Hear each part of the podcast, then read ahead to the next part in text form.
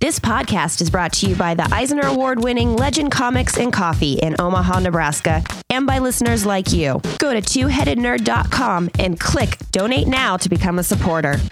This is Michael Severe from The Bottom Line through the Omaha World Herald radio show. I love listening to Mighty Mouse and The Fat Man, or no, no, that's not what it's called. What's it called? Oh, Two Headed Nerd Podcast. I love listening to that. Fat Man, Little Guy. When you put them together, they're kind of like a 10. I love those guys. You're listening to that right now with Joe and Matt. Sort of, sort of break it, break it down like this. Broadcasting. Podcasting from the Ziggurat in Omaha, deep below the metro area, it is my pleasure to welcome you to this Oscar snubbed edition of THN episode 198. Not a single nomination? Seriously, where we're talking comics and nerd news for the week of Wednesday, February 17th. My name is Matt Baum. You can find me on the Twitter under the handle at Matt Baumstein. When I'm not winning the award for best editing after cutting all Joe Patrick's belches, I'm writing the comic speculator blog for WorthPoint.com. It would have been so great if I had a real one there. I was gonna say if you had to burp, now would be the time. there we go. You're gonna think that that was a sound effect I put in. no. The man just burped on command. I can burp on command. And I'm Joe Patrick. That's at Joe Patrick116 on the Twitter. And when I'm not winning a Lifetime Achievement Award for putting up with my megalomaniacal co host, I'm the manager of Legend Comics and Coffee in Omaha, Nebraska. Babe, you'd be nowhere without me. In this week's episode, you'll hear our reviews of E, I, the number 8, HT, and Secret Identities, number 1. After that, we'll review 10 more of this week's new comics faster than we can get played off stage during our acceptance speech during the ludicrous speed round. Then, we'll visit the THN Sanctum Sanctorum, where Madam Webb is helping us fill out our Oscar ballots for the annual high stakes THN Oscar party, and you're not invited. And discussing a couple of next week's comics, and finally, we're gonna get all sad and weepy when we review Scott McCloud's The Sculptor for our Take a Look, It's in a Book segment. But before all the award winning bullshit you're used to, let's binge watch the whole season of Richie Rich on Netflix so we can keep this show relevant. Did you even know that there was a Richie Rich original show? I knew that there was one coming. I didn't know it was already out. It's out. Bang. I heard it's awful. They made it in like 15 minutes. yeah. Oh, and then we can talk about this week's big news. We got big news. Furries rejoice. Perverts. I think I've used that before. Dark Horse Comics has announced, maybe the last time we talked about this character. Dark Horse Comics has announced the return of Stan Sakai's Usagi Yojimbo. that or My Little Pony seems Af- to be where this comes up. Yeah, after a three year hiatus. Obviously, Dark Horse forgot that they just published an original Usagi miniseries, but I digress. Kicking off with a new story in Usagi Yojimbo 145, the series continues as Usagi finds himself caught up in a fight between his thief friend Kitsune and a ninja intent on getting the mysterious scroll Kitsune's stolen at any cost. Usagi 145 will hit stands in May. Matt Bomb on a scale from Netherland dwarf to Flemish giant. How excited are you? Those are types of rabbits. okay. I was like, wait, I don't remember these from the Monster Manual at all.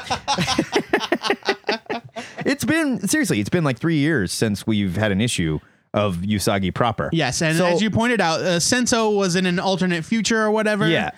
Uh, this is the first time the main Usagi saga has seen a new chapter since 2012. Yeah. I was getting really worried that maybe Stan Sakai was just losing interest or stopping. Well, he had a lot going on. His Or- wife had health problems. No, and that's true. And hopefully this is him getting back on the Usagi bike. And man, yes, more and more and more. I love Usagi Yojimbo. Anyone who's not reading it is a total jerk. It is the best comic book about samurais starring animals on the stands. fair. All right. Speaking of returns, Dynamite Entertainment has announced plans to resurrect Will Eisner's The Spirit. Will this be the 18th or 19th resurrection of the Spirit? Eh. In an all new monthly series, the character's first appearance in an ongoing series since DC canceled their first wave imprint in 2011. I still have no idea where that was supposed to take place. It was like another Batman. It was like a it was like a pulpy adventure world. As with every single title Dynamite publishes, The Spirit will come with covers by Alex Ross, and the series will be written and drawn by Matt Wagner. Love Matt Wagner. Wagner, of course, is best known for his groundbreaking work on titles like Grendel and Mage in the 80s and 90s. I am a gigantic fan of Wagner, but will fans respond to yet another revival, and will it be as good as Frank Miller's Spirit? You mean the movie? Yeah. Remember that piece of I- the spirit is a character that I that I appreciate the historical significance, but man, I just don't know. Like even Darwyn Cooke tackled the spirit briefly. And I hear it was awesome. I just didn't. I didn't care. I didn't care enough to read it. yeah. Maybe this makes us bad comic book fans. That could be. But I do feel like, and I'm not taking anything away from Will Eisner's Spirit. It's a very important book back in the day. I do feel like ever since Will Eisner did it, several different companies have been trying to push the spirit on us and make us appreciate something, forcing the issue. Almost. let me let me phrase it a different way. If I really wanted to read about the spirit, I would go back and read Will Eisner's Spirit. Yeah, even with Matt Wagner tied to this, who I think is very talented and can probably do the best job of all the names that we've seen attached to this character. Right. I still don't know if I care.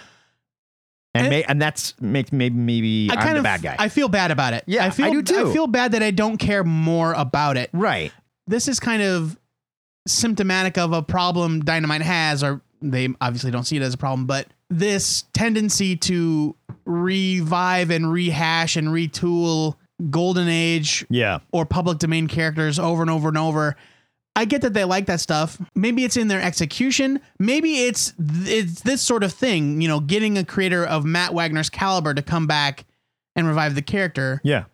Maybe. That is what will finally make me sit up and go, "Oh, yes, the And you know- spirit." And you know what? Maybe we're totally wrong. Lay it on us, guys. Have, do you care about the spirit? Has it been done well before? You can go to THN forums. We have a whole new "Lay It On Me" section where you can tell us: Are we wrong? Yeah, is there a place? Is there still a place for these characters that keep getting revived over Yeah. and over and over again? I don't know. We'll have to wait and hear from you guys because apparently we're bad at liking the spirit. We're bad at a lot of things. In movie news, The Hollywood Reporter has revealed some casting for Fox's upcoming Deadpool film. Haywire star Gina Carano has joined the cast as Marvel's beloved mutant character, Angel Dust. For those not in the know, Angel Dust was created by Geoff Johns in the early 2000s as a member of the sewer dwelling Morlocks. Carano will join Silicon Valley star TJ Miller and Firefly star Morena Baccarin. THR has also reported that Colossus will appear in the film, though Daniel Cudmore, the actor that portrayed the character in previous X Men films, will not reprise the role. so I predict Colossus walks through the background like the Sasquatch in, the, in the old 70s, like Sasquatch footage.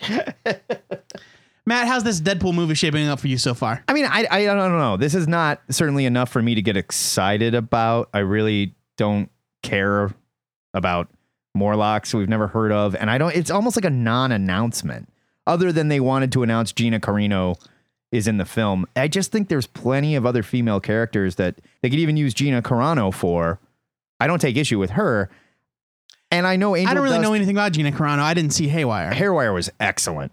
With that said, they did dub her voice because she doesn't have the strongest speaking voice, I guess. And that was Steven Soderbergh's idea Yeah. to do that. That guy's a capable director. So, I mean, we'll see. I, I- just I don't read understand, about- like Angel Dust. Why? Well, I don't know.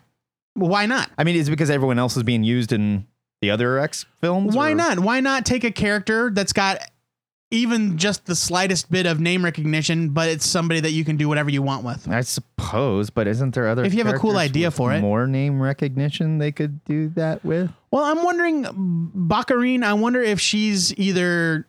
I want somebody to be Domino in this damn movie. Yeah, yeah, yeah.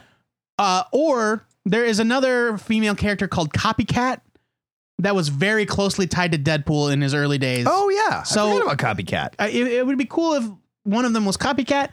Angel Dust, I don't really care. Yeah. Uh, I think the news is more that this Gina Carano, who seems to be kind of popular, well, sorta. has been cast in the movie. I don't know. She's popular for beating up other women in uh, UFC. Okay, sure. That's where she came from. I really like TJ Miller from Silicon Valley. okay. I do too. Yeah, I think Funny guy.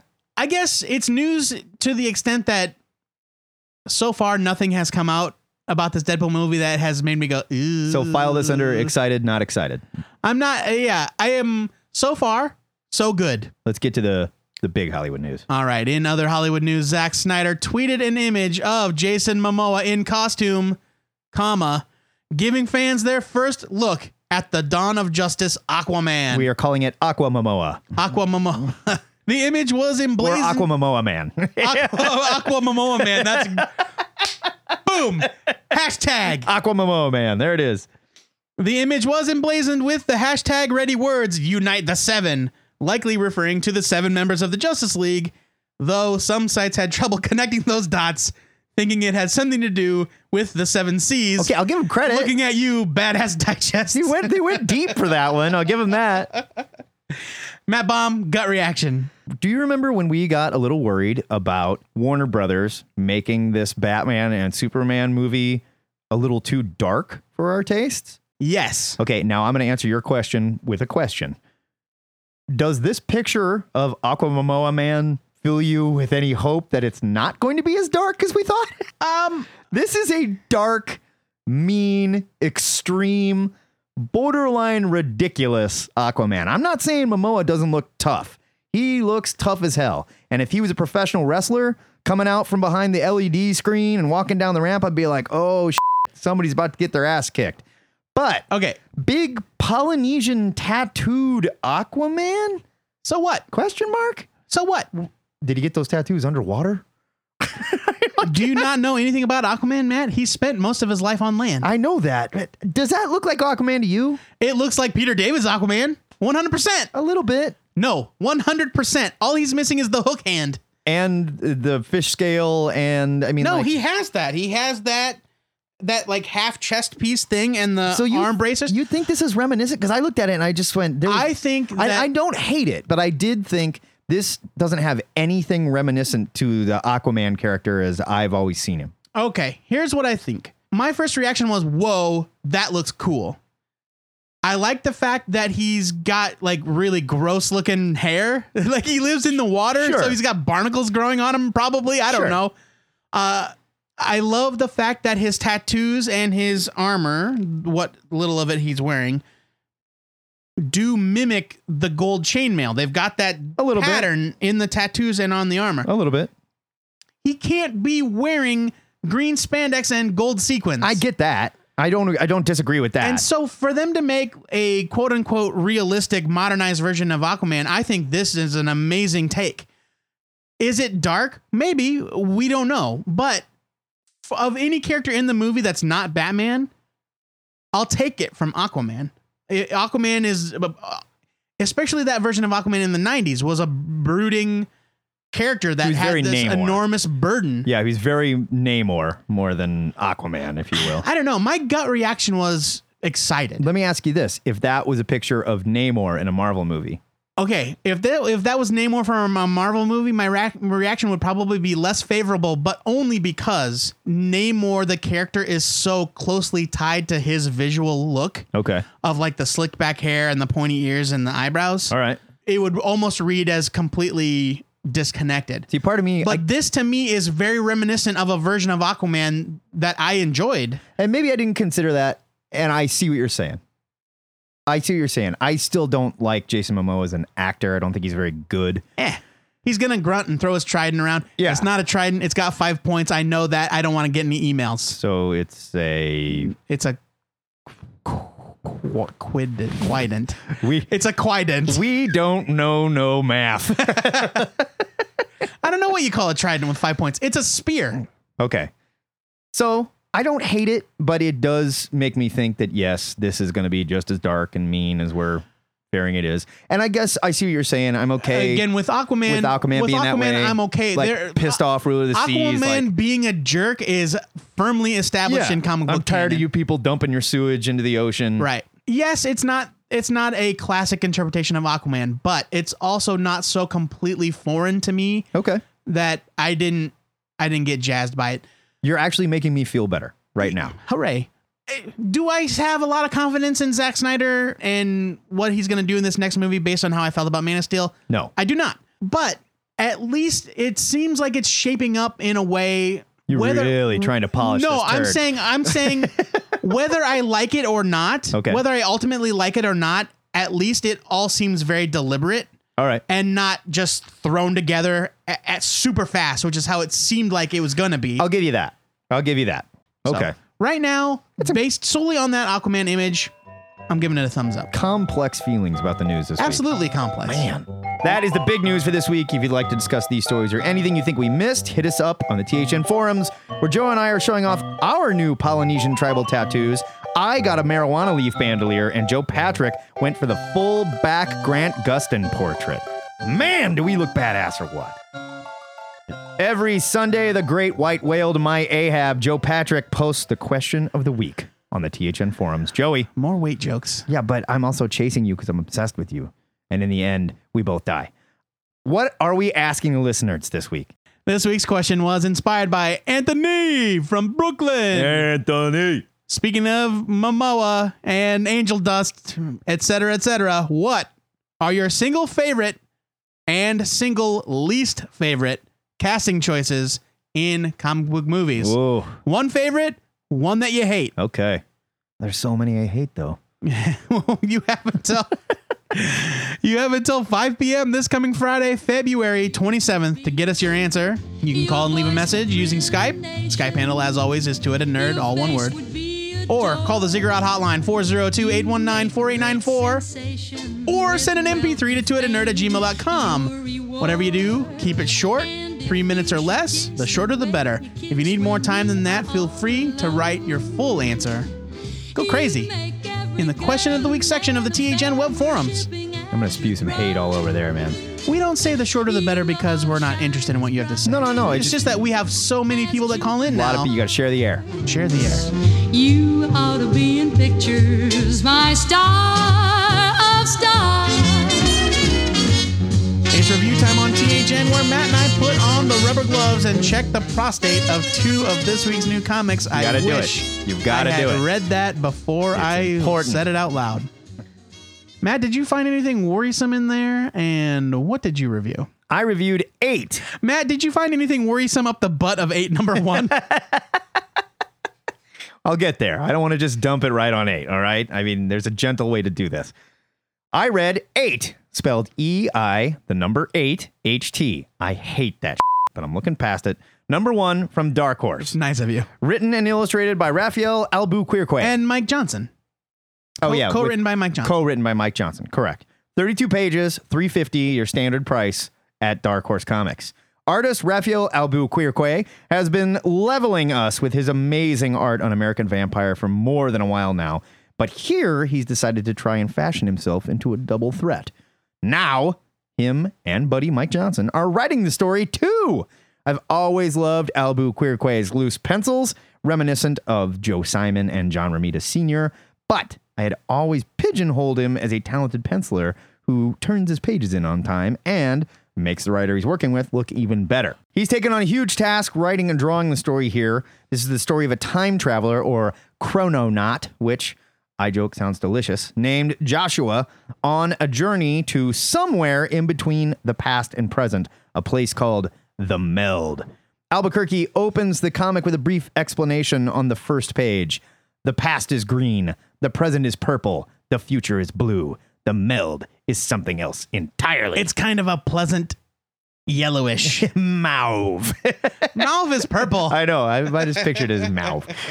He burnt sienna, if you will. He uses his color palette to help the reader understand where they are in what otherwise could be a confusing story. It's an effect that only works in the comic media, and it illustrates Albuquerque's understanding and mastery of graphic storytelling. yeah. In fact, I, once I keyed into what was going on, Cool. I got mad because there is a section where he flashes back to before he traveled yes. and it's blue.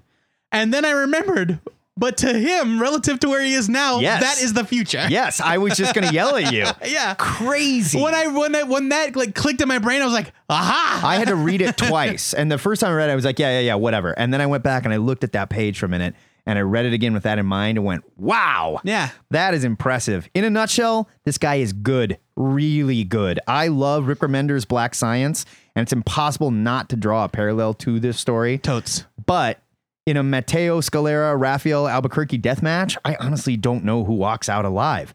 The story drops us into the meld right along with Joshua, who, like the reader, has no idea where he is or what's going on. Albuquerque gives us brief flashes of memory to reveal the small parts of the story we're given so far. Joshua's lost in a desert landscape that isn't as foreign as he thinks it might be, as long as he can remember what he's supposed to be doing there, which is difficult, as time travel, or whatever the hell it is he just went through, tends to scramble memory. This is a really great first issue by a very talented artist that, up until this point, we didn't know could write. I am on board for more, if nothing else, but to figure out why the hell is that Nazi riding a dinosaur? Buy it. I enjoyed it, and not to take anything away from it, but I wasn't blown away by the story. I was blown away by the art. Yes, I'm glad that he had Mike Johnson along for the ride. I really like that guy. he's good. He's very good. And yeah, I am glad that this book that is primarily driven by the writing talents of the artist did not turn out to be a train wreck. And I guess I was more impressed with the mechanics of the book Yeah. because the story is very stripped down, but I think it's also stripped down in the sense that they want us to experience it from the main Oh, character's sure. point of view. Yeah, absolutely. I visually though, there's no mistake that the visuals are the main selling point for this story. Yeah. And it looked amazing. It really did. It really did. Uh, I enjoyed it. I'm on board for this miniseries. I'm giving it a buy it too. Joey P, tell me about Secret Identities, number one. Okay. This is from Image Comics, written by Brian Joines and Jay Faerber, with art by Elias Kyriazis and colors by Charlie Kirchoff. Nice job on the Kyriazis. Thank you. I've been saying it every time I type it, There you go. and I had to type it a lot. The superhero group known as the Frontline have just invited new hero Crosswind to join the team, but what they don't know is that Crosswind is a mole. Oh, I thought he was a mole. Not a mole, and not the little hairy kind that you need to get checked out. He's not a delicious Mexican sauce, and he's not a pest He's- in your yard. He's been sent to learn all their secrets, and the frontline have lots of secrets. The first things that come to mind when reading Secret Identities are memories of the Thunderbolts and the Judas contract from the classic Teen Titans run. But Faerber and Joines never hide the fact that Crosswind is a traitor. He's meant to be one of the main characters, and his plan to betray the team is the main thrust of the series. The members of the front line have a ton of skeletons in their closets, ranging from murder to polygamy to connections to the criminal element. Vesuvius, the giant flaming rock guy, has a hidden past that he doesn't want to be unearthed. That like stretches all the way back to ancient Greece, it seems like. Uh, to Pompeii, I Yeah, think. yeah. Right. Team leader Luminary is the president's daughter, but his chief of staff wants her to spy on the team. Most of the characters have something that they'd rather not have come to light. The script manages to touch on every member of the team and gives you a reason to care about all of them, as well as delivering a solid and exciting action sequence all in 30 pages. Beyond the conceit of the story, I thought the characters were just cool. I'd be interested in reading a superhero book about this group, even without the twist. Yeah, I agree. They have an awesome headquarters built into the carcass of a dead cosmic giant that they defeated during their first adventure. Yeah, very celestial. Coolest superhero costume. All right, su- coolest superhero headquarters ever. It- it's Guardians, rad. Guardians of the Galaxy hung out in a celestial's head in for a, a, severed while. head, yeah. the art by Elias Kyriazis is outstanding. The issue is full of dynamic figures and inventive character and creature designs. His work reminds me a lot. I, I typed a little, I don't know why. It reminds me a lot of Hitman artist John McCrea I'm with you there. and Thor artist Russell Dauterman, especially Dauterman's past work on Superbia, which was a similar superhero story with a twist from like a, a different perspective. It was more like a superhero soap opera, though. Kind of, yeah. Sadly, other commitments have forced colorist Charlie Kirchoff to move on after just this first issue. His vibrant work is a real treat and a great complement to Kyriazis's art. Hopefully, the next guy matches it at least. I heard Kershaw got fired for uh, stealing from the register. yeah, yeah. Too bad. Well, we weren't gonna It's hard to find good help. we weren't days. gonna bring it up in public. Secret Identities number one was without a doubt the best thing I read all week. I absolutely loved it, and if you like superhero comics that are a little off the beaten path, you'll like it too. Huge buy it. I- I'm totally with you here. And this is what Jay Faerber does. He's not reinventing the superhero genre. He's never tried to do that. He just puts little twists on it that make it even more fun. All the characters were really cool. And when I was done with this, my first thought was, man, I would love to see this guy write a Teen Titans book. He's done it. It was not good. I know. and I don't know if that's his But this was when he was getting his start. That was Yeah. way back in the day. I don't know if it was his fault. Who knows? But I'd love to see him do it now. I'm giving this a huge buy it as well. So that's a double buy it for eight number one and Secret Identities number one. As always, we want to know what you chrononauts and undercover traders thought of these comics. So when your memory returns, let us know who you're double crossing and hit us with your opinions over at the THN forums, which you can find by clicking the forum button at twoheadednerd.com.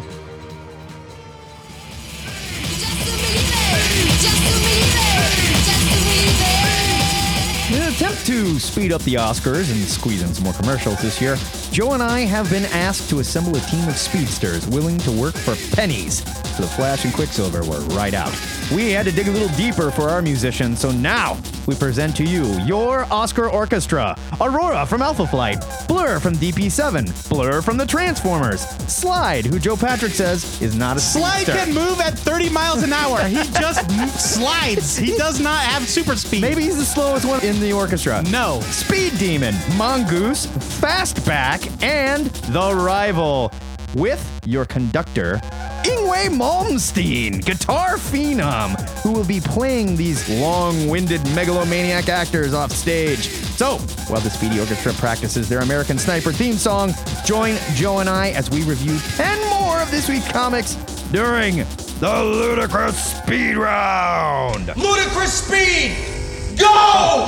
The Multiversity, Mastermen number one from DC. Grant Morrison continues his series of showing off how cool the DCU could be if they put him in charge, this time with a Nazi Superman called Overman, who helped the Third Reich take over the world alongside a National Socialist version of the Justice League. But even here, Soup feels guilty for the Holocaust, and somehow, Uncle Sam and the Freedom Fighters live and are waging a terrorist offensive against the Third Reich.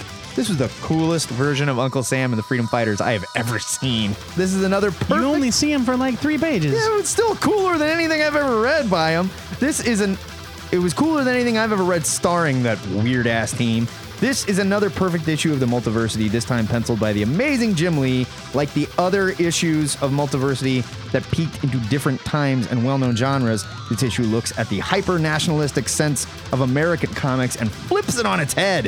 Please, just put Grant Morrison in charge of everything at DC, please! Buy it. She Hulk number 12 from Marvel. Charles Soule and Javier Pulido close out this run of She Hulk, and the entire creative and editorial team move heaven and earth to avoid using the term canceled.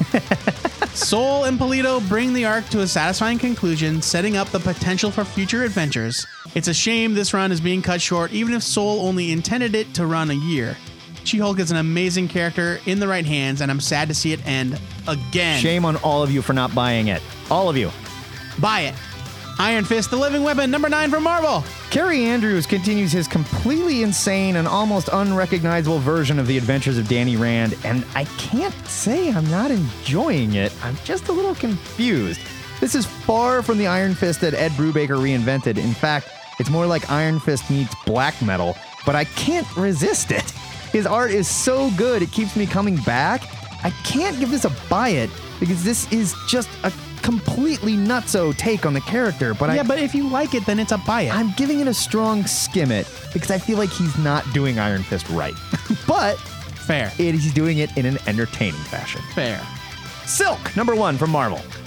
I went into this book with low or no expectations and was blown away by how much I enjoyed it.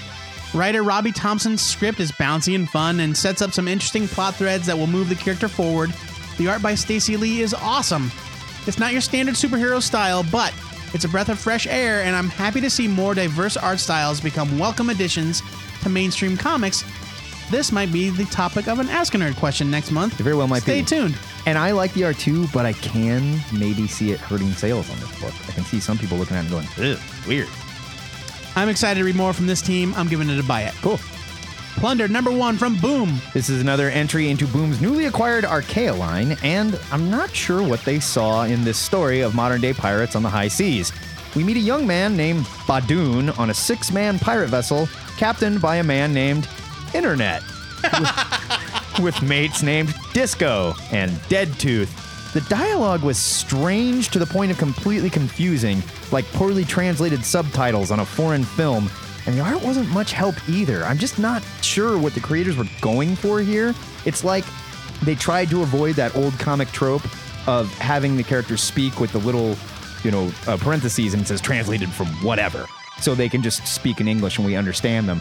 And they just spoke in this really broken, bizarre English that I could barely understand and made them sound like cavemen. Maybe it is badly translated. I don't know. And I find it very hard to believe that creators' real names are Swifty Lang and Skuds McKinley. and if they are, that's awesome. Regardless, leave it. Stranger things have happened. Thrilling Adventure Hour presents Sparks Nevada, colon, Marshal on Mars from Image. Bens, Acker, and Blacker reunite with J Bone and Jordie Bellaire for the space western adventures of Marshall Sparks, Nevada. That is how we will refer to them from this point forward. That's brilliant. the book oozes charm and the art is great, but I can't help but think that there's a little bit lost in the translation from podcast to comic page. Like, there's a theme song, right? Because Right. it's a podcast. Of course. And they type out the entire theme song on on the first couple pages. Eh, it's like reading the lyrics to a song instead of hearing the song. You know what I'm saying? yeah. Still, it's really funny. And you get the zero issue adventure that was previously available online as a bonus. All for $3.99. Happy to see these characters come back to life in comic form. Buy it. Pathfinder Origins number one from Boom. If you listen to our Answer the Week podcast, you may have heard our friend and dungeon master, Wooly Toots, name Pathfinder as his favorite licensed comic, but not for the comic itself. He likes the extra shit they include. I'm saying every time I pick up a Pathfinder comic, it's a solid read, and this one was no exception. Very nice art by Tom Garcia, too, that had some manga inspiration, but stayed well rooted in fantasy comics. This is a fun read that made me want to play Pathfinder even more, but I'm confused. There's bugbears in Pathfinder too? Regardless, There's bugbears all over the place, man. yeah, this place is lousy with bugbears lately. Stray, number one from Action Lab. Vito Delsante and Sean, I'm going to say it's pronounced Isaacs, bring us the story of the Doberman and his sidekick, the Rottweiler, a classic superhero pairing with a twist. What happens when Robin grows up to be a douchey drug dealer, then finds out that Batman's been murdered? Delsante's story is a ton of fun, and the art by Isaacs or Izaxi or whatever is really great. Sorry about the name. This scratched the same sort of itch that Secret Identities did, and I'm really looking forward to more. Buy it. Really good art, like impressive art. The Dead Don't Die from Working Class Press. This is an over narrated tale of a gunslinging stranger that wanders headlong into a new kind of evil in the Old West zombies. This was a digital only comic I grabbed off Comixology, written and drawn by James Guy Hill, who has a very cool minimalist style that reminds me of Richard Sala and Edward Gorey. It was only a dollar, but I can only give it a strong skim it because he did really over narrate stuff. His art's strong enough that he could have just let some of it happen, and I think he's probably new and he has a lot of promise. Strong skimming. King, colon, Mandrake, the magician, number one from Dynamite. The King revival rolls on, and Matt and I are dedicated to reviewing every first issue. This is the return of the world's greatest illusionist. Apparently, there was an invasion that wiped out the world's technology, but everyone seems to be doing okay. Regardless, this was a quaint story by Roger Langridge with fun art by Jeremy Treece. Really neat. I very stylized. I kind of liked it. Do I care about Mandrake enough to keep reading? Probably not. Do I have any idea where this alien invasion took place? No, I do not. I don't either. Did I enjoy this issue? Yeah, it was pretty fun. Strong skim it. All right.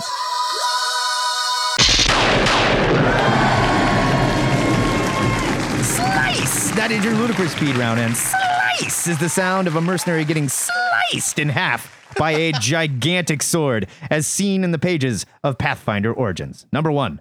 Now, go directly to the THN forums and let us know what you thought of these comics and lay it on us. Tell us when the hell this Mongo invasion took place, because Joe and I honestly don't freaking know. You can do so in the new Lay It On Me section at the THN forums. Do it now. Every year, Matt's wife Casey hosts a high stakes Oscar party, but it's usually at occasional guest host Dave DeMarco's place because the Ziggurat is a place of business and arcane secrets. Yeah, we can't have people over It there. is not for frivolity. This year, though, Matt and I, tired of losing to our respective wives every year, have invited Madame Web to the THN Sanctum Sanctorum and asked her to peer into the near future to get a vision of the winners of some of the lesser Oscar categories. Because he who guesses the best live action short and sound editing winners takes home the pot. True dat. And whoever can explain to me the difference between sound editing and sound design gets an official THN Oscar. Right after we're done, I will show you the difference. Matt, while Madame Web divines some winners, why don't you tell the listeners what you're excited to read next week? Next week, I'm excited for Black Hood, number one, written by Duane Swierczynski with art by Michael Gaydos. When was the last time we heard that dude's name? It's been a while. It's Been a while. This is the first of the Archie Red Circle comics and I think they're called Dark Circle now. Yeah, I believe it is called Dark Circle, and the first Archie comic to drop the F bomb. Huh? Yeah. That is something. Historical. Here's your solicit The Bullet's Kiss, part number one of five. When Philadelphia police officer Greg Hettinger stepped into the middle of a gunfight, hot lead shredded his face, and he pulled the trigger. Blind! Now Greg is waking up in a world where he's a killer, hopelessly scarred and hooked on painkillers. What does a man do when he can no longer face the world, but still wants to do good? He puts on a hood. Question mark? What? Seems like more of a statement to me. Regardless, love Duane Straczynski, love Michael Gaydos. Really curious to see what goes on in these Dark Circle comics. Can't wait. Joey, what do you read next week? Yeah, yeah. You know what? Real quick about the Red Circle stuff. I've been uh, the Dark Circle stuff. I've been excited for this. I think it sounds cool as hell, man. They- and this is also a great way for Archie to branch out into a superhero world. Yeah. Because there are still people that just will not buy Afterlife with Archie, will not buy Sabrina, even though we're yet to see issue two, wherever the hell Right. that is. Even though they're great, because they go, no, it's Archie. I'm not doing it. They already kind of launched this a little bit, or before it became a whole line. They did the Fox mm-hmm. And it was by Mark great. Waid and Dean Haspiel. it was great. Awesome. Can't wait. My pick for next week is Spider Gwen, number one from Marvel Comics. Why do they call it Spider Gwen when in the comic book she calls herself Spider Woman? I don't know. Well, she's not Spider Woman, right? And they're gonna have another book called Spider Woman. It says in the solicit Gwen Stacy is Spider Woman. Anyway, written by Jason Latour with art by Robbi Rodriguez. Here's the solicit Spider Gwen spins into her own series. Bullet! Because you demanded it! the breakout hit of the biggest spider event of the century is taking comic shops by storm this winter with her own ongoing series, Spider Gwen! Bullet! Gwen Stacy is Spider Woman. But you knew that already. What you don't know is what Excuse me. what you don't know is what friends and foes are waiting for her in the aftermath of Spider-Verse. Let's just reset something real quick for new listeners. Solicits often have stuff written in all caps, and we have made a pact that whenever anything is written in all caps, we are going to scream it on this show. Maybe not every single time, but only when it's certain that they want us to be The excited. majority of the time, yeah. So that's what we're doing. If you there. explain it every time, it's not special. well, some people might just be like, "What in the f- is this guy doing?" I mean, well, you can't just assume that they understand. Spider Gwen, as the solicit says, the most popular character introduced in one issue of a crossover comic. hey, she won ever. my Golden Beppo for best new character Yeah, last year. based I- on one appearance. I loved her. She's cool. She's a rocker chick. She Yeah. fights crime. Yeah. She's from a world where Peter Parker died and she got bit by the uh she got bit by the spider instead of him. Cool idea. I loved it. I loved that Edge of Spider-Verse issue. I am excited for this series. It's gonna be great. I think it's going to take place on her alternate world. really? Yeah, because there's all this talk in future issues about Frank Castle still being a cop Huh. and uh, Uncle Ben being alive still. That is fun. I didn't know that. So it's almost like a what if. it's a what if, yeah. wow, that's really cool. And Jason Latour. At least until Secret Wars. Fair enough. Who knows? And Jason Latour is fantastic. Jason Latour is not only he is a double threat. Yep. He's a great artist and a great writer. Big time double threat. Robbi Rodriguez, though, soup's talented. Total badass. The THN Trade of the Week goes to the Fade Out, Volume 1, from Image Comics, written by Ed Brubaker with art by Sean Phillips. Quite possibly the best team in comics working today. Ah. Certainly the most consistent. Man, they're good. 120 pages for 10 bucks, y'all. Come on. Here's your solicit. Brubaker and Phillips! Newest hit series. See, I don't the think Fade Out! I don't think that's supposed to be. That's just like that's what they do. It's in all caps, man. I'm doing it. Is an epic noir set in the world of noir itself. Man, if I had a nickel for every time I said noir. Backlots and bars of Hollywood at the end of its golden era. A movie stuck in endless reshoots. A writer damaged from the war and lost in the bottle. A dead movie star and the look-alike hired to replace her. Nothing is what it seems in the place where only lies are true. The Fade Out is Brubaker and Phillips' most ambitious project yet. I just feel like this one kind of got lost in the shuffle a little bit. It also had some delays. yeah, but you should pick it up. If you haven't read the Fade Out, ooh baby, so damn good. Yes. Especially if you liked Criminal, if you like any of the noir stuff that Brubaker's worked on. yeah, Pick I, this up. I was not necessarily. I didn't really get into Fatale. I like me. I'd like to revisit it. I liked Fatale a lot. But at first, I just wasn't that into it. But the fade out had me from page one. It's amazing. All right. After you're done using arcane magics to cheat on your Oscar ballot, let us know what you're excited to read next week over at the THN forums. Once a month, Joe and I prove we've been taking our ADD pills by putting down the superhero comics and hefting a graphic novel into our laps for a little segment we like to call Take a Look, It's in a Book. This month, we tackled Scott McCloud's The Sculptor from First Second Books. Back in 1993, Scott McCloud wrote and illustrated a dissection of the comics genre called Understanding Comics, followed later by Reinventing Comics and Making Comics, all of which are absolute must reads for any comic fan. They're incredible. The Sculptor is McCloud's first fictional work in a while, and it took him five years to complete the nearly 500 page graphic novel. Already, The Sculptor has been a huge sales success, reaching number one on the New York Times bestsellers list, thanks in no small part to me tweeting sad pictures from it. and already optioned for a film by Sony Pictures. Man, oh man. Yep. I, I didn't know that. Get ready I am for not- The Sculptor, the musical. You know, if it's like by that Sony Pictures Classics or whatever, like could be the, the, whoever put out Birdman or whatever. Yeah, yeah. Yeah, okay, I'm into it. The Sculptor is the story of David Smith, a somewhat successful artist who shares his name with a very successful one. David has fallen on hard times after being dropped by his former agent. With his money drying up and no family to turn to, David finds himself visited on his birthday by his dead great uncle, who may or may not be death incarnate. His uncle offers him a deal that David believes is the only way to bring meaning to his life. For the next 200 days, he'll be able to sculpt anything he can imagine with his bare hands. But he will also only have 200 days left to live. David wakes with the ability to literally sculpt anything he touches into any form he chooses. Now he has a short time to make a body of work that would take anyone else a lifetime. But just as he's trying to focus ideas, he finds himself falling madly in love with Meg, a manic pixie dream girl known for taking in charity cases that helped him get back on his feet. Joey, this was a massive effort on the part of McCloud, who has sort of set himself apart as the professor of comics. Yes. If it's not his nickname, he deserves it. There you go.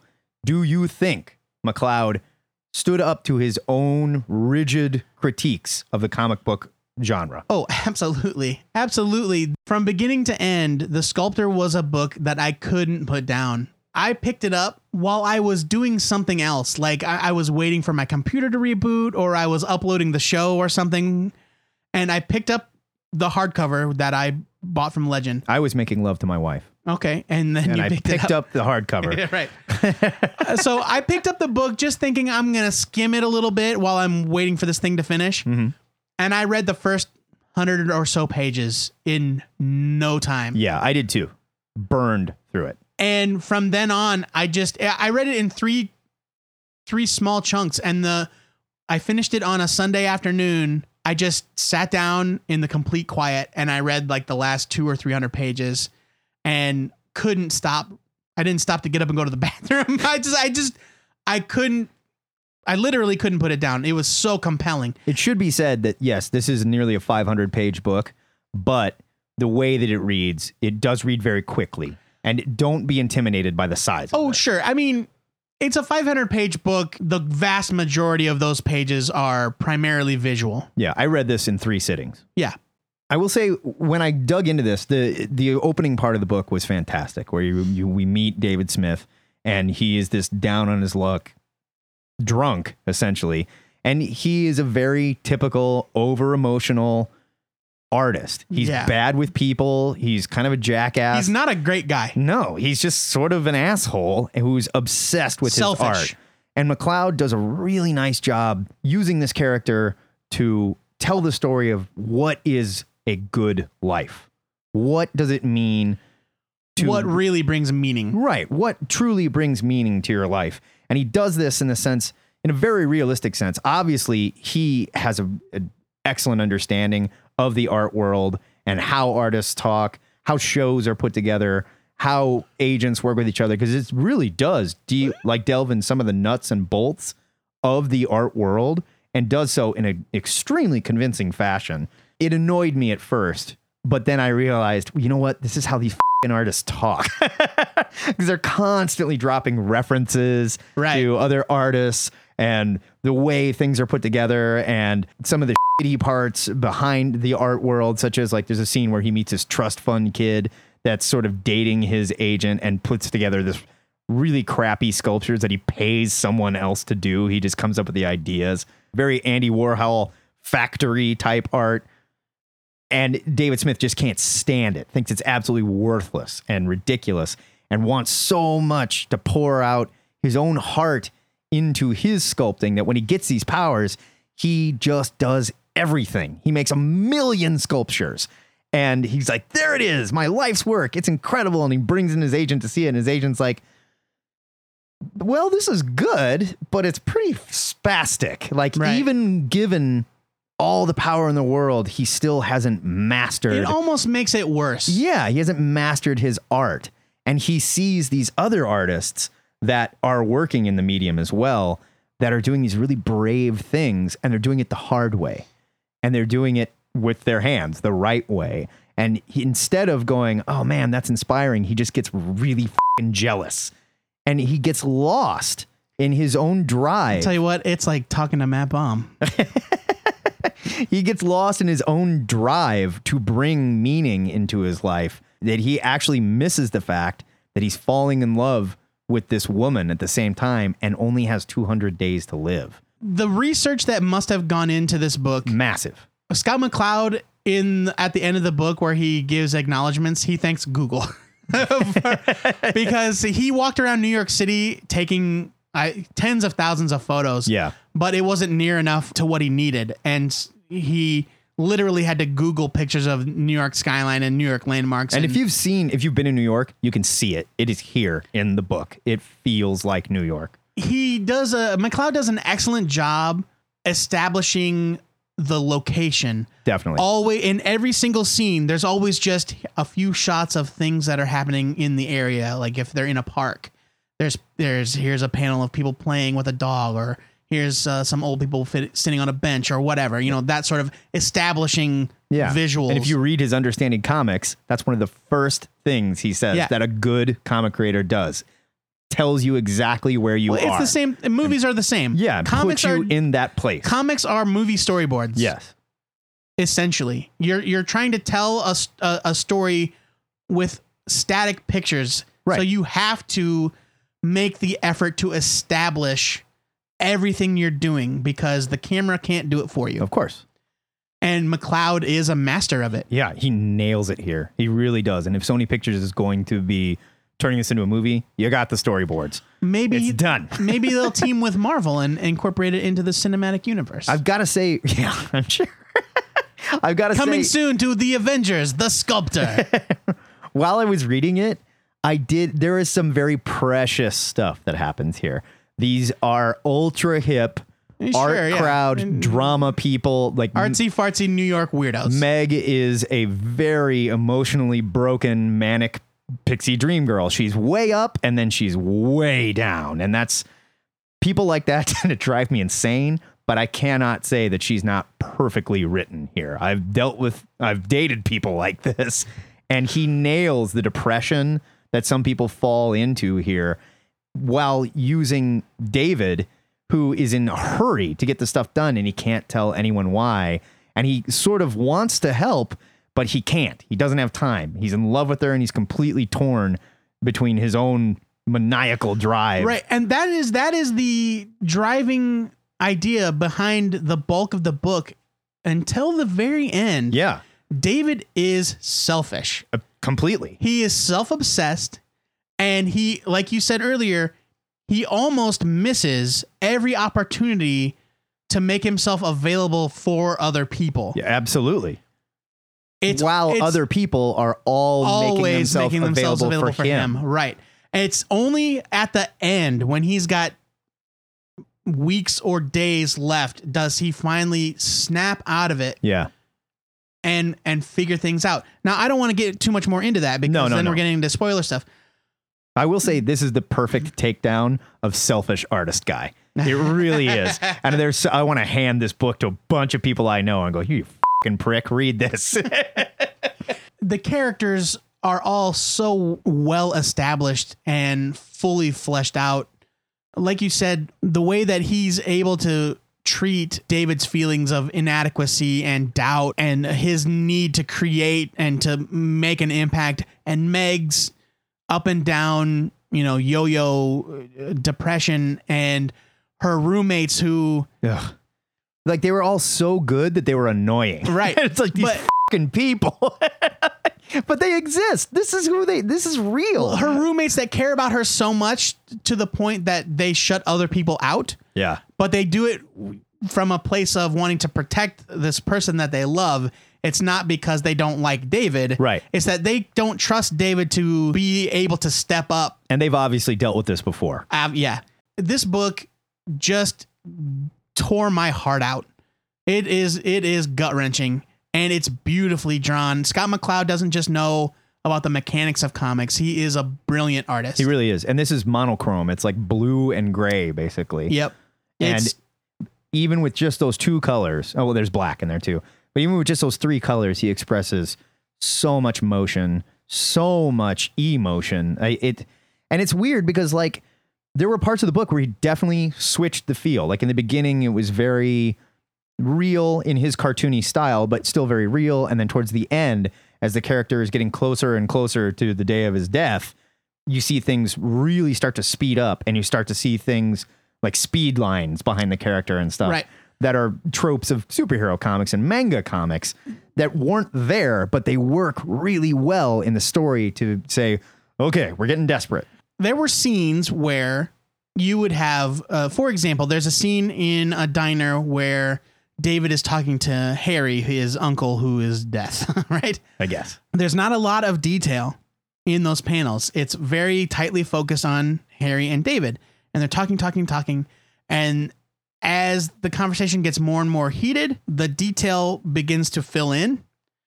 And when David blows up, you see a fully rendered panel of David inside of a large diner full of people. Yeah. And you didn't know that at first. But of course they were they had to be somewhere in public, right? Right. But it's not until that moment that you realize this dude just had a meltdown in public and he's talking to no one. Well, and it's perfect to illustrate that he's completely self-absorbed drunk idiot. Right. It's just it's that sort of stuff. He's working he's working with one or two colors. Right. But McCloud was able to do so much with The, the line work. and the reveal. Eve or even simple things like this is a panel that's done all in blue line, but then one figure is black. And even the perspective changes when that happens. Like all of a sudden the perspective is looking down at Right. David and so you can see the whole room because he feels like, "Oh my god, everyone, I just blew up in front of God and everybody." it's just it's so well executed and so well laid out. Uh, this book was amazing. I find it hard not to just hand this one the Eisner already, and I bet this is your Eisner for best graphic novel this year. I'd be you know, it's on it. February, but I'm putting money on it's it. going to be hard to top. This this was just an enormous treat. Yeah, and I Huge loved every page. Yes, huge buy it. Obviously highly recommended from both of us. So obviously that is a huge buy it for the sculptor from both of us. Be sure to let us know what you thought of Scott McCloud's latest graphic novel over at the forums in the Take a Look thread. Next month on Take a Look It's in a Book, we will be reading volumes 1 and 2 of March, They're short. written by Congressman John Lewis with Nate Powell. So grab your copies. supposed to be excellent stuff. Read along with us. You'll know it's time to turn the page when you hear this sound. The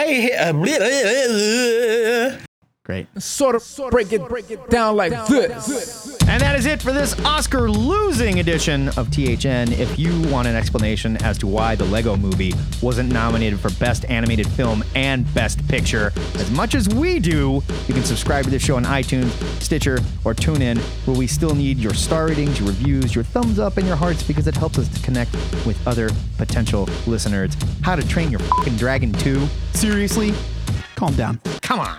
Thanks to all of our donors and Everything is not fucking awesome. Thanks to all of our donors and supporters. And if you want to keep us in designer gowns for the E Fashion Police to berate, you can do so by clicking our fashion forward PayPal button at twoheadednerd.com. If you want to become a sustaining member, it's as easy as clicking the Make This Donation Monthly box, and as little as a dollar a month really does help.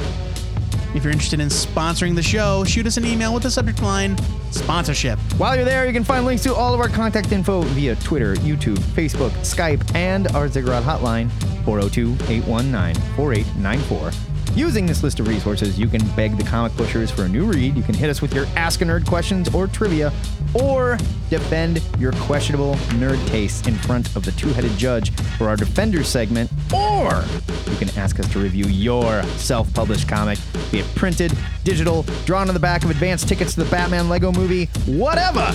And don't forget to go sign up for the THN forums, guys. This is your little virtual piece of the ziggurat where you can discuss this week's show. You can hit us with your favorite all time Oscar snubs or just rap about comics. Speaking of the forums, we have a new Defenders thing up where I want someone to defend Gail Simone's Secret Six. We've got Lay It On Me, a brand new forum where we ask you guys questions. You can answer it there, or you can call us and answer it, and we'll play you on the damn show. And Elise Wisdom is very concerned about Sergey oh. and him declaring his affections for her Oh, on last week's Answer of the Week. Escandalo. Escandalo.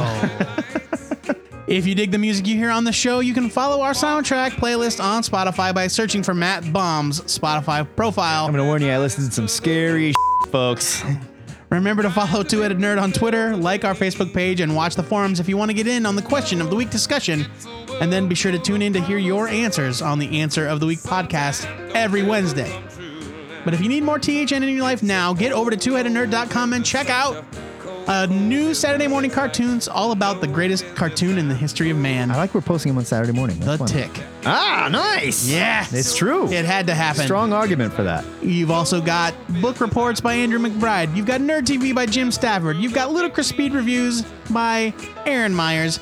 And I have it on good authority that there's a new installment of Charlietron ready to go up. That guy, he's out of his mind busy. I love him. Next week, He's a go getter. he is. Next week, we're playing Who the Hell is This Guy? Where a very special friend of ours is going to explain, not just to you, but to Joe and I both, just who the hell is Mr. Sinister. I can't wait to hear this. I'm, I, I'm confident that at the end of it, I still won't understand Oh, it. yeah. Before we go, our weekly shout out goes to Michael Severe of the Omaha World Herald, the bottom line internet sports and entertainment talk show. Mike had us on as guests this week to discuss this summer's slate of comic book movies and further out us as nerds in front of our peers.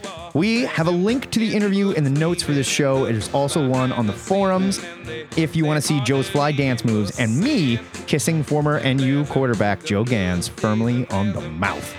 Word to you, Michael.